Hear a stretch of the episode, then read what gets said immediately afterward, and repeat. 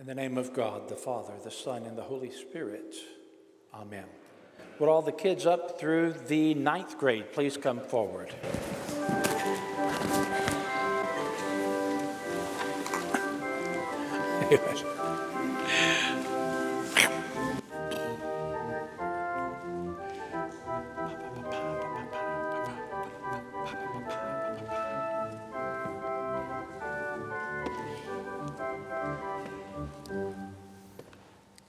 bum. Let me see. Hey. Hey, Jesse. Welcome, bud. So, what are we going to talk about today? Let me ask you a question. You love your mom? Yeah. You love your mom? You love your dad? Yeah. Yeah? You love your, if you have one, you don't. Brother, you don't. Brother, sisters? I don't think you do, do you? I, I, yes, I do. Yeah, you love them? Yes. You love your friends? You love ice cream? Yeah. yeah. You got excited about that one, didn't you? You love God? You love God? Yeah. You love you love God, Jeremy? You do? Who who do you love more? Your mommy, your daddy, or God, or whom? Mommy, huh? God? You love who more? God. Why? Why do we love God more? Because he died for us. Because he died for us. Because he um because he took our because he took our sins. away from from us yeah. And, and then god went to heaven and we don't see him anymore right? Do we do we see god ever? Do we know where god is? Is where is god?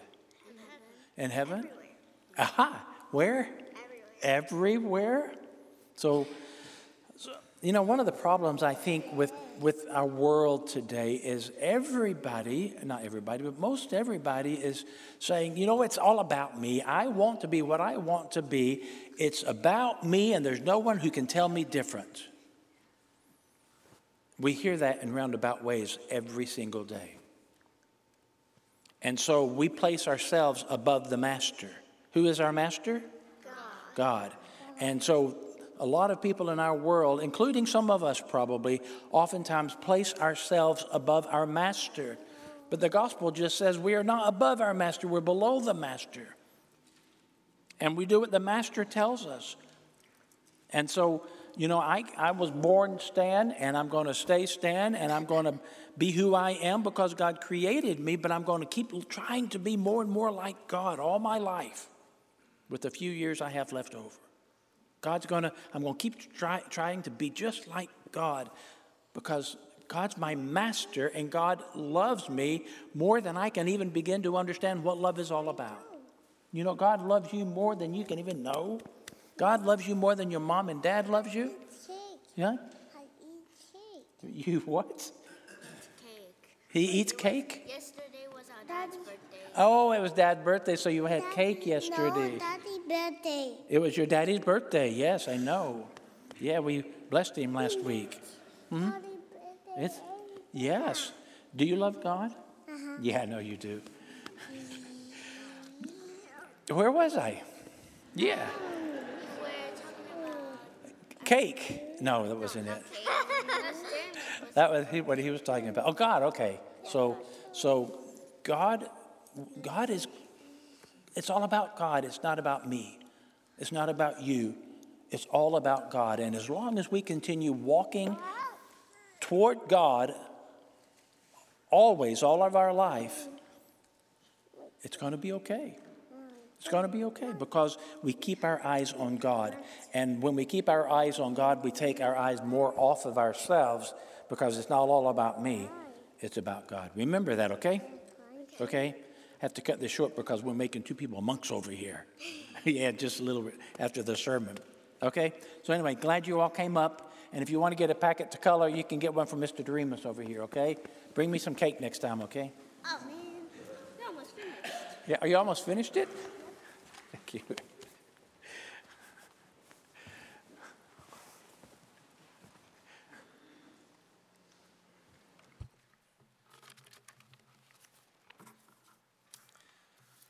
So as I said at the 7:30 service, we did have some new people at 7:30. We've got several new people here at this service t- today too.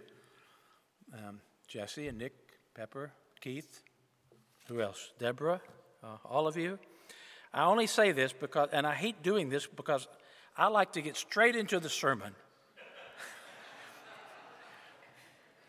but the congregation for 30 years now has insisted that I tell a joke before this sermon begins.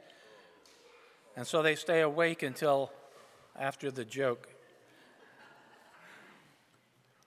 But there was a businessman who had a very, very tiring day on the road as a salesperson. He checked into the hotel, and because he was concerned that the restaurant at the hotel might close early, he left his luggage at the front desk and he went immediately to dinner. And after a leisurely dinner, he reclaimed his luggage and realized that he didn't remember what the hotel clerk had, what room he had been assigned. And so he goes to the desk and he asks the clerk on duty, Hi, my name is Henry Davis. Can you please tell me what room I am in? And the clerk said, Certainly, sir. You are in the lobby.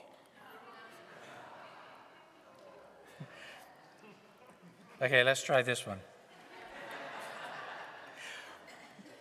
We are in the age of technology, the computer, and all that brings much ease and expertise to, to churches and other places who have to do a lot of publications. Um, some of the churches, we use the same um, basic format each week. We take an old bulletin and we just bring it in on the computer and we change the dates and the propers and all the lessons and all the things that need to be changed, but we use the same prototype. Uh, but it can be tricky from time to time. There's one church I know about, they use the same format for funeral services, as do we a lot of times. And when a person dies and the funeral service is being prepared, the bulletin, the uh, secretary simply uses the word search and replace process and changes the name of the deceased from the previous service to the name of the deceased who has just passed away. Very simple process. So when Edna died, the pastor instructed the secretary to prepare the service bulletin for her by following the above mentioned process. The last person who died was Mary. So the secretary instructed the computer to change all Marys to Ednas because Edna was the person who was now dead. And so it happened. Imagine the surprise of the congregation when the, they recited the Apostles' Creed and read, He was conceived by the Holy Spirit and born of the Virgin Edna.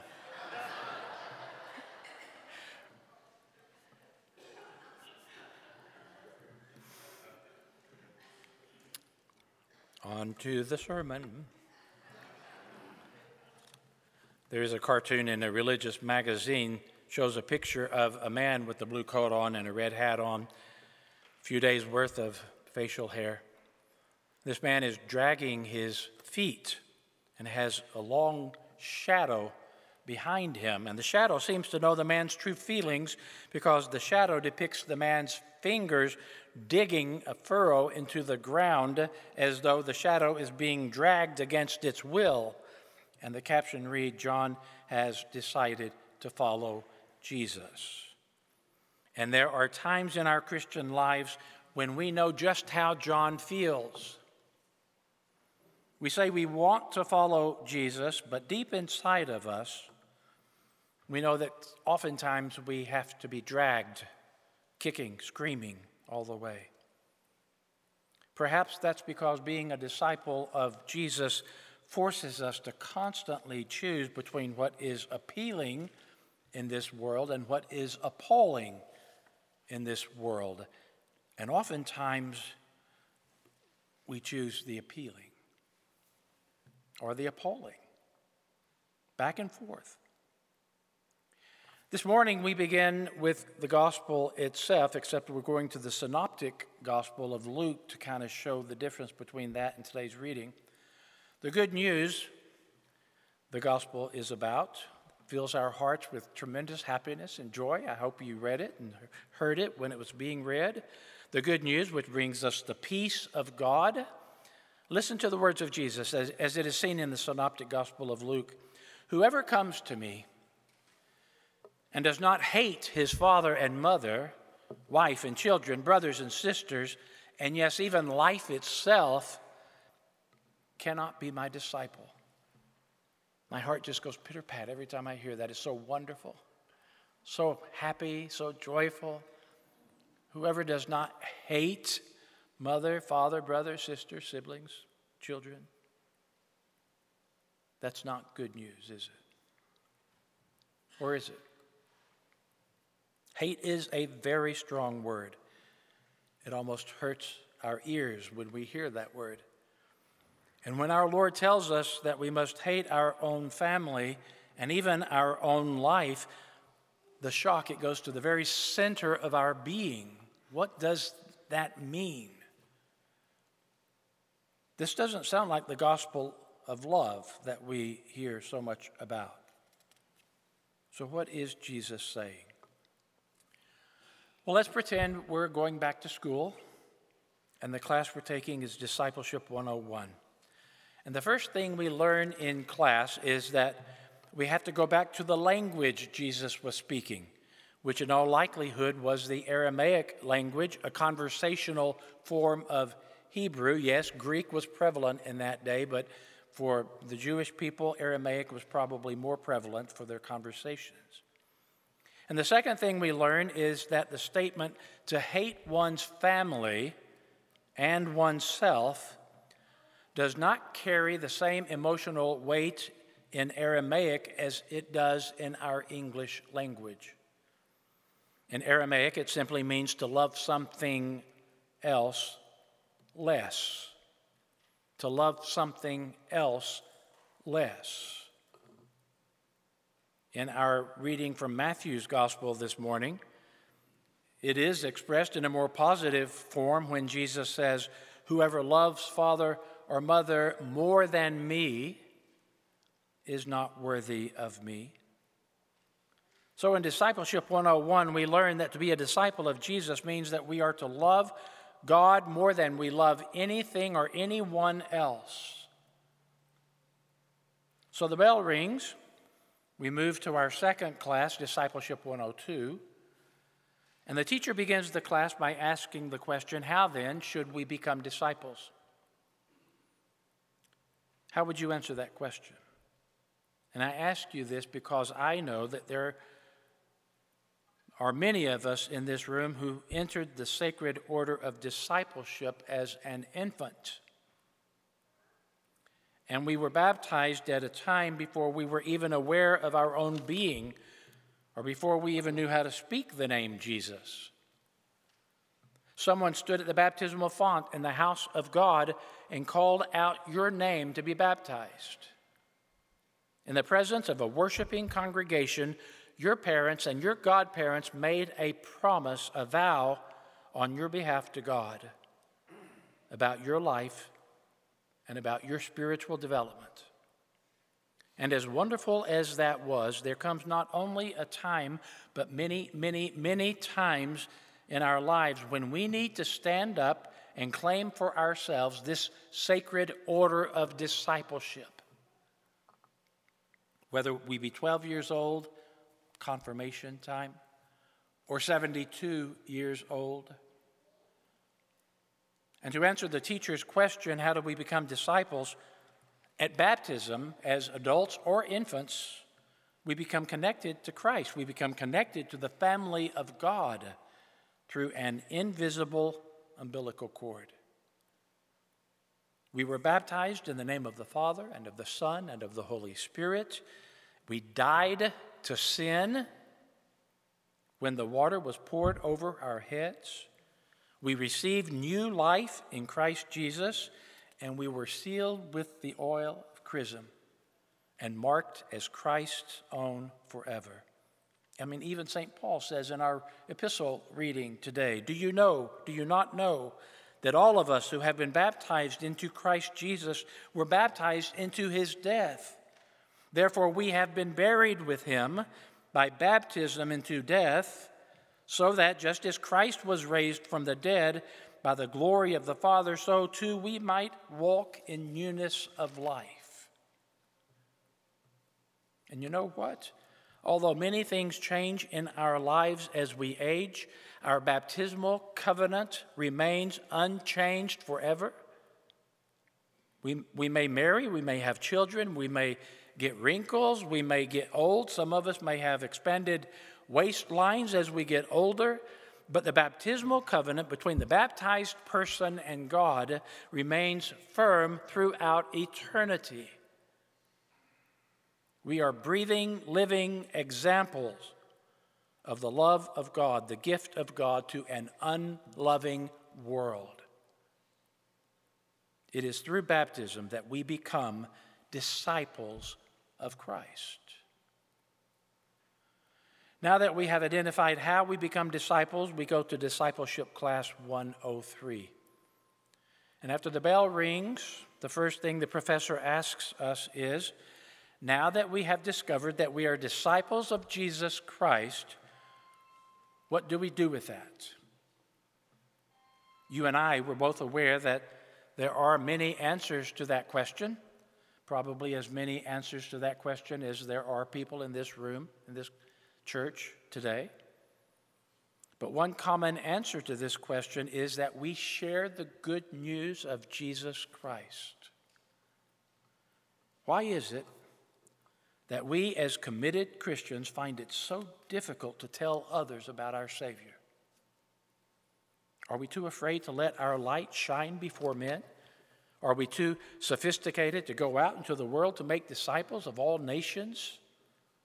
Or is it that we don't really believe in the power of God to change people's lives?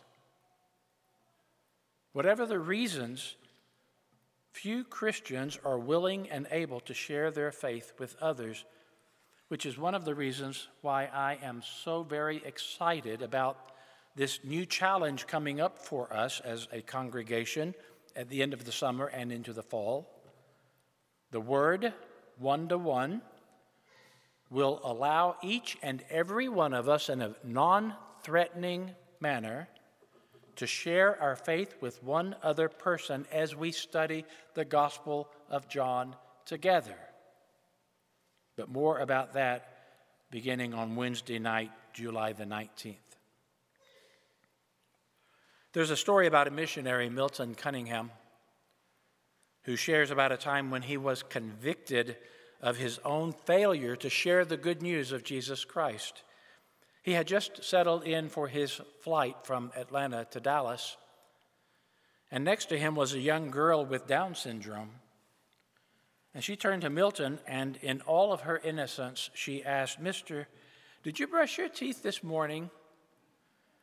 A little awkwardly, Milton answered, Well, yes, I did. I brushed my teeth this morning. And the little girl responded, Good, because that's what you're supposed to do. Her next question was, Mister, do you smoke? This one was a little easier for Milton.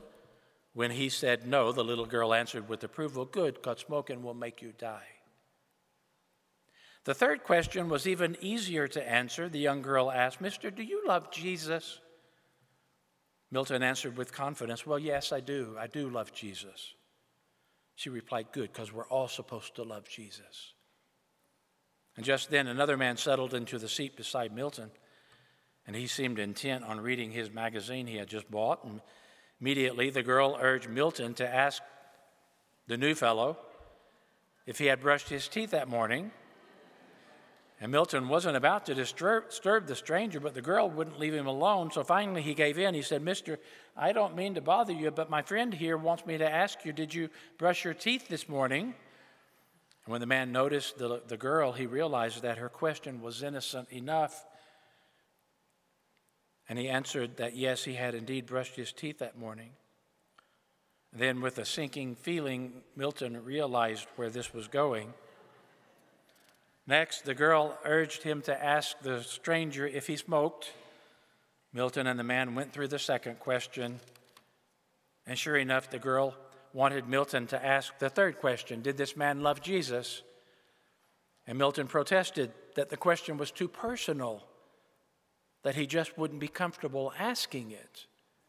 Now remember, Milton Cunningham is a missionary, but something inside of him made him uncomfortable about sharing the good news with his fellow passenger.